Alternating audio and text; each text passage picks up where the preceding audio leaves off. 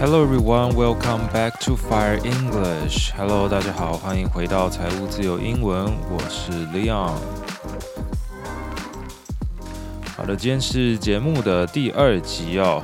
那这个礼拜究竟又发生了哪些事情呢？今天一样用英文来跟各位分享啦。Alright, today is episode two. If this is your second time here, I really want to say thank you for your support. If you're new here, I welcome you to join this program. And don't forget to go to Instagram to follow my account. 这个礼拜呢，其实也发生了蛮多事情的。当然，我们看到国际上最主要还是在讨论战争的问题嘛。不过这个礼拜我们会看回来台湾发生的事啊，比如说上礼拜四的时候就发生了一件。大的事情啊，就是停电了啊，又停电了。停电其实我们最简单就可以说，the power went out，the power went out。OK，那如果我们要用名词来说的话，我们可以说 power outage，O U T A G E，power outage，或者我们可以用 black out 这个字，B L A C K O U T，black out。Let me give you an example. The power outage on Thursday affected 5 million households. The power outage on Thursday affected 5 million households. 停电总共影响了差不多五百万户嘛，那这个户呢，我们就可以用 household，h o u s e h o l d 这个字来说。那相信大家也有看到一个新闻，就是经济部长说。 那他之前保证说，二零二二年绝对不会缺电。那他觉得这件事情可以来赌一下鸡排哦，要请吃鸡排。那我们就可以说 offer free chicken cutlets。可以，我们可以用 offer 这个动词。那鸡排怎么说呢？最简单的方法就是说 chicken cutlets，因为 cutlets，C-U-T-L-E-T，这个字就是肉排的意思。chicken cutlets。不过当然，最后他是没有请吃嘛，哦，他目前是还没有打算要请吧，所以他的承诺暂时是跳票了。OK，she broke her promise。OK，to break someone's promise，或者是 to break someone's word，指的就是说你没有遵守承诺，承诺跳票了。那新闻中也提到，就是去年底我们的这个郭董呢，就预言说，二零二二年绝对会缺电哦。其实我觉得这也不算什么预言啦，就是啊，蛮有可能发生的事情哦。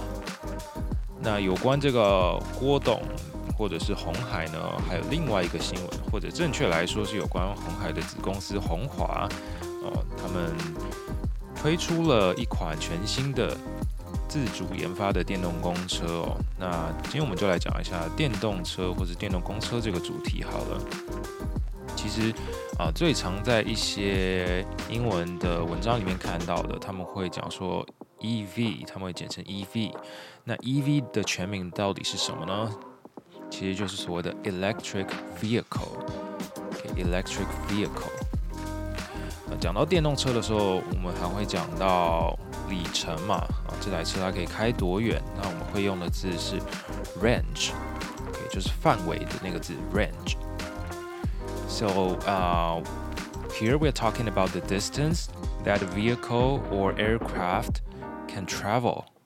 Okay, the distance. 那么很多人啊、呃、对电动车不太信任的原因呢，是因为他们觉得充电不是很方便。Okay, 那或者是没有很多充电站。这个充电站就叫做 charging station，C H A R G E 这个动词。 Charge 就是充电的意思，所以充电站可以叫做 charging station。另外有一些电动机车，它不是用充电的，它是用换电的。那换电我们可以是用这个 swap 这个字，S W A P。所以换电站我们可以说 battery swapping station，battery swapping station。那么这个电动机车最大的牌子叫做呃 Gogoro 嘛，那那个时候他就说，呃，他们就算是停电，他们的这个 battery 呃 swapping station still can work，可 Okay, so even though there's a massive power outage in Taiwan, their battery swapping stations can power themselves. Uh, well, I, I don't actually understand how it works. 如果有清楚的这个车主，或者是对于这个 Gogoro 换电系统比较清楚的人，啊，可以来跟我们分享一下。啊，就是据说在这个停电的时候，它的换电站还是可以运用的。而且比较好玩的是，这个停电的时候，甚至连加油站的那个加油的机器都没有办法用了，因为他们需要靠这个，能需要靠一些电动的帮浦之类的，把这个油给打上来嘛。那没有电就也没有办法了。All right, we have another big event, uh, just happened on Tuesday. Uh, that's about showbiz. OK，在周二的时候呢，不知道大家有没有看到一个这个娱乐的新闻哦，就是大 S 跟这个韩国的歌手库龙又宣布要闪婚了。啊，这个才离婚没有多久而已，那突然呢又跟这个韩国的歌手牵线了起来。那闪婚这个字呢，啊，我曾经看过有人直接翻成 lightning marriage，就像闪电一样的这个婚姻哦。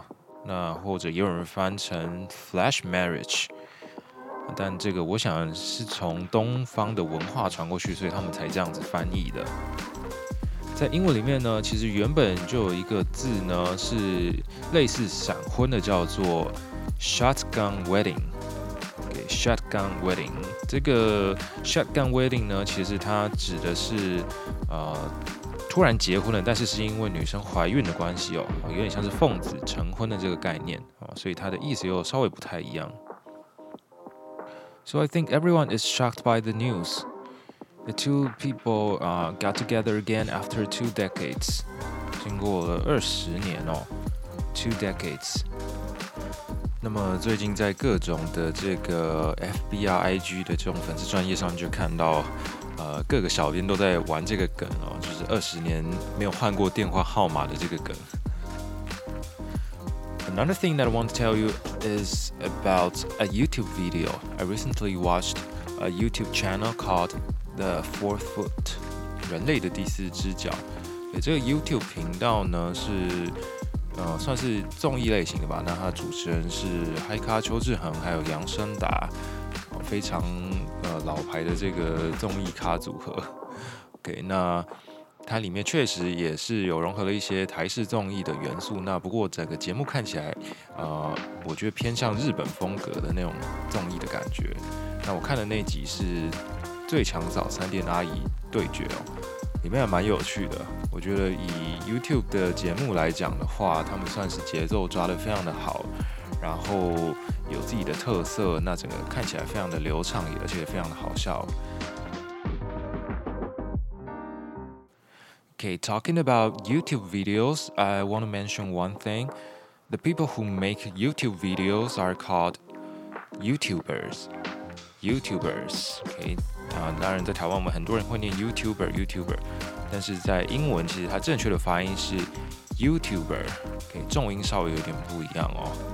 啊，不过我也不建议，如果我们一般在用中文跟人家聊天的时候，呃，我突然说哦，我今天看了一个很好笑的 YouTuber，听起来也是蛮刻意的啊。不过如果我们今天当然是用英文跟人家聊天的话，那我们还是把这个字的重音念对哦。啊，For example, I recently watched a a very funny YouTube video, and the YouTuber is called blah blah blah. For example.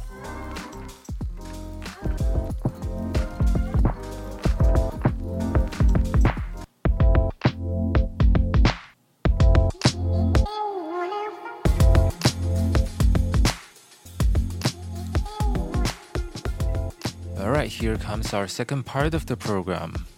This part, I want to share with you some tips about memorizing vocabulary.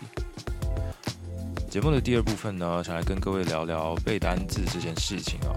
不管学什么语言呢，必须持续最长久的一件事情就是增加词汇量啊。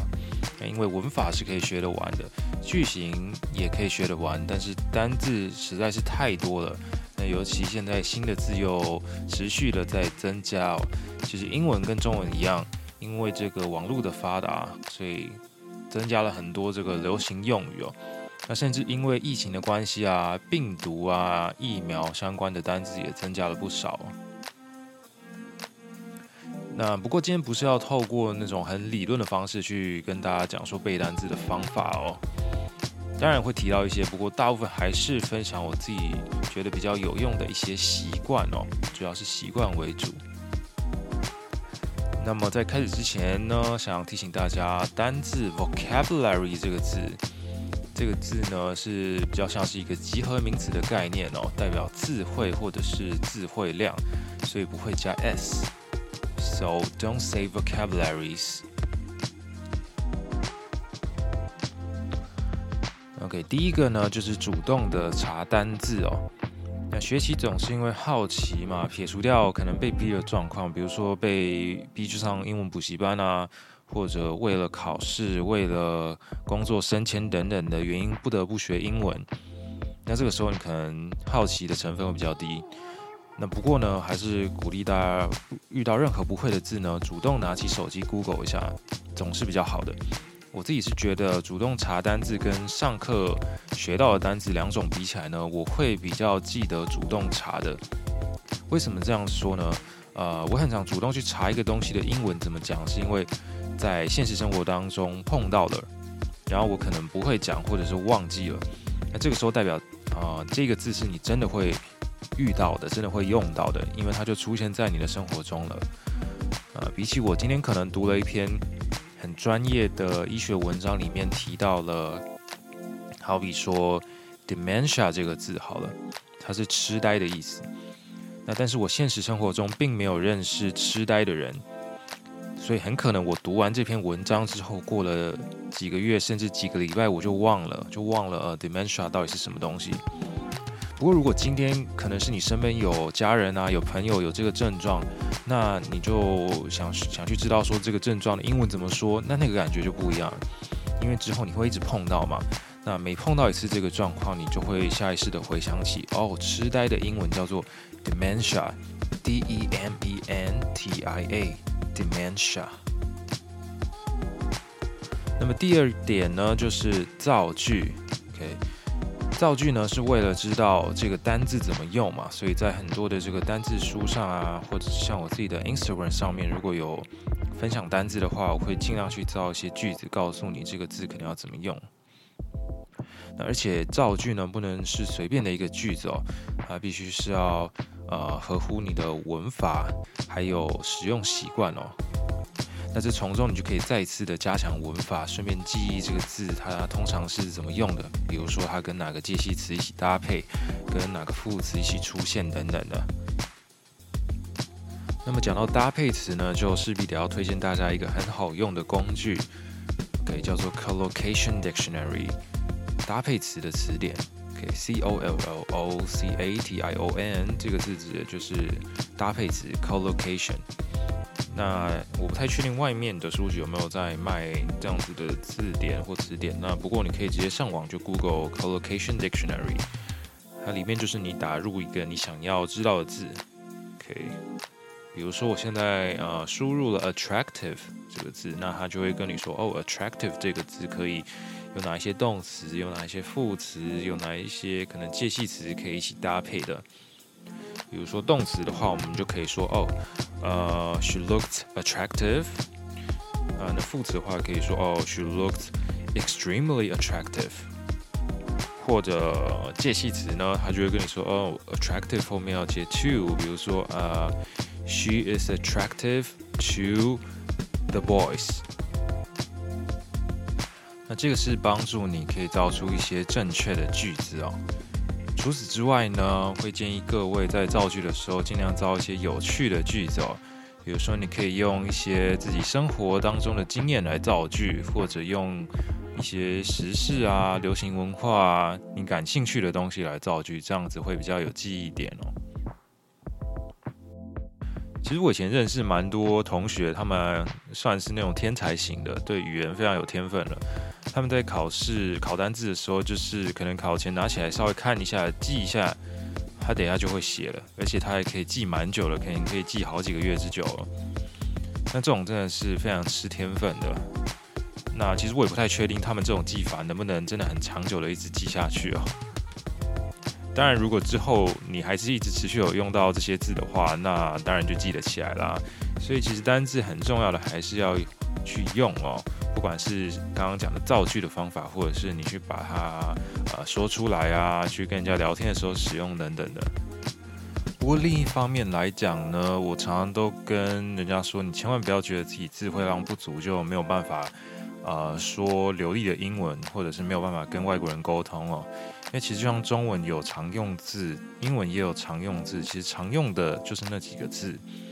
那其实透过你知道的那些比较基本的单词，你就可以表达出大概呃可能七八七七八十 percent 你想讲的东西了。那这个其实语言最重要的东西还是要让人家听懂嘛。其实七八十 percent 差不多也就懂了啦，差那二十 percent 可能就是你可以努力的地方。但千万不要因为可能词汇量不足而觉得沮丧，一样也千万不要觉得说哦，这个单词我已经查过这么多次，我怎么还是记不起来？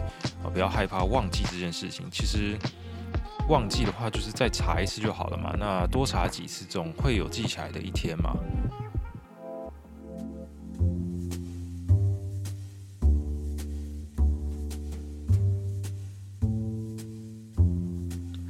Alright，我们上一个部分讲了太多的中文了，所以节目的最后一个部分呢，我们来跟各位分享一个英文的小故事，叫做《The Unicorn and the Garden》花园里的独角兽。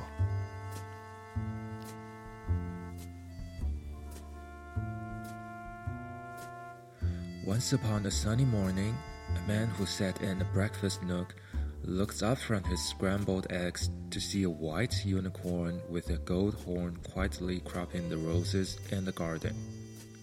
The man went up to the bedroom where his wife was still asleep and woke her. There's a unicorn in the garden, he said, eating roses. She opened one unfriendly eye and looked at him. The unicorn is a mythical beast, she said, and turned her back on him. The man walked slowly downstairs and out into the garden. The unicorn was still there. He was now browsing among the tulips. Here, unicorn, said the man, and pulled up a lily and gave it to him. The unicorn ate it gravely.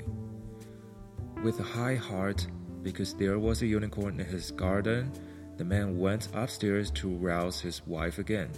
The unicorn, he said ate a lily. His wife sat up in bed and looked at him coldly. You're a booby, she said, and I'm going to have you put in the booby hatch. The man, who never liked the words booby and booby hatch, and who liked them even less on a shining morning when there was a unicorn in the garden, thought for a moment. We'll see about that, he said. He walked over to the door. He has a golden horn in the middle of his forehead, he told her. Then he went back to the garden to watch the unicorn, but the unicorn had gone away. The man sat down among the roses and went to sleep. As soon as the husband had gone out of the house, the wife got up and dressed as fast as she could. She was very excited, and there was a glow in her eye. She telephoned the police and she telephoned a psychiatrist. She told them to hurry to her house and bring a straitjacket. When the police and the psychiatrist arrived, they sat down in chairs and looked at her with great interest. My husband, she said, saw a unicorn this morning. The police looked at the psychiatrist, and the psychiatrist looked at the police. He told me it ate a lily, she said. The psychiatrist looked at the police, and the police looked at the psychiatrist. He told me it had a golden horn in the middle of its forehead, she said. At a solemn signal from the psychiatrist, the police leaped from their chairs and seized the wife. They had a hard time subduing her, for she put up a terrific struggle, but they finally subdued her.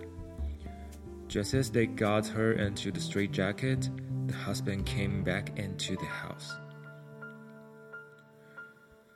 Did you tell your wife you saw the unicorn? asked the police. Of course not, said the husband. The unicorn is a mythical beast. That's all I wanted to know, said the psychiatrist. Take her away. I'm sorry, sir, but your wife is as crazy as a jaybird. So they took her away, cursing and screaming, and shut her up in an institution. The husband lived happily ever after. 这个故事叫做《花园里的独角兽》，是来自美国的一位作家 James Thurber 写的短篇故事。 其实是一个蛮猎奇的故事哦。主要故事就是说，呃，丈夫有一天在花园里面看到了独角兽，然后就跑去跟他的老婆讲。那老婆不相信，觉得他疯了，然后他想要把他抓去疯人院里面。可以，那大概从他的描绘手法里面，其实可以看出这个老婆想做这件事想很久了哦。那终于被他逮到机会，啊、趁这个丈夫去睡觉的时候，呃，他就去打电话给警察，还有这个精神学家、精神医生，跟他们说赶快来把她丈丈夫抓走。那么，可是当这个警察还有精神学家来的时候呢，他们看到这个老婆呢。这位妇人一直在说：“哦，这个花园里面有独角兽，然后而且他还吃了一朵百合花等等之类的说辞。”哦，他们就觉得怎么看都是这个妇人疯掉了，所以他们就把这个妇人抓起来了。这个时候，丈夫回来了，然后他跟警察还有精神学家说：“呃，我不知道什么独角兽啊，独角兽这种东西是神话里的生物吧？”那么，精神学家还有警察确认过眼神之后，哦，他们现在更加的确信疯掉的是这个女人，于是他们就把这女人抓走了。那丈夫从此过着幸福快乐的生活。这故事是想告诉我们什么呢？其实他在故事的最后一行有一个 moral，就是一个他想跟你讲的一个寓言哦。他说：“Don't count your boobies until they are hatched。”这句话意思是说，在你家的那个疯人被送进精神病院之前呢，你先不要去数他。那其实这个作者是在翻完一句英文的谚语，叫做 “Don't count your chickens before they hatch”。OK，字面上意思是说，在蛋还没孵化前呢，你先不要数小鸡的数目，也就是说。话别说得太早，不要太早下定论的意思。那么，就像这个故事里面，最后到底是男主人还是女主人会被送去精神病院呢？啊，这件事情不能太早下定论哦。也许最后呢，就像这个男主人来一个大反转。节目呢，就在这边进行到了尾声。下周一样会跟各位分享很多的英文时事、小故事，或者是有趣的知识等等的。So stay tuned. I'm Leon. See you next time.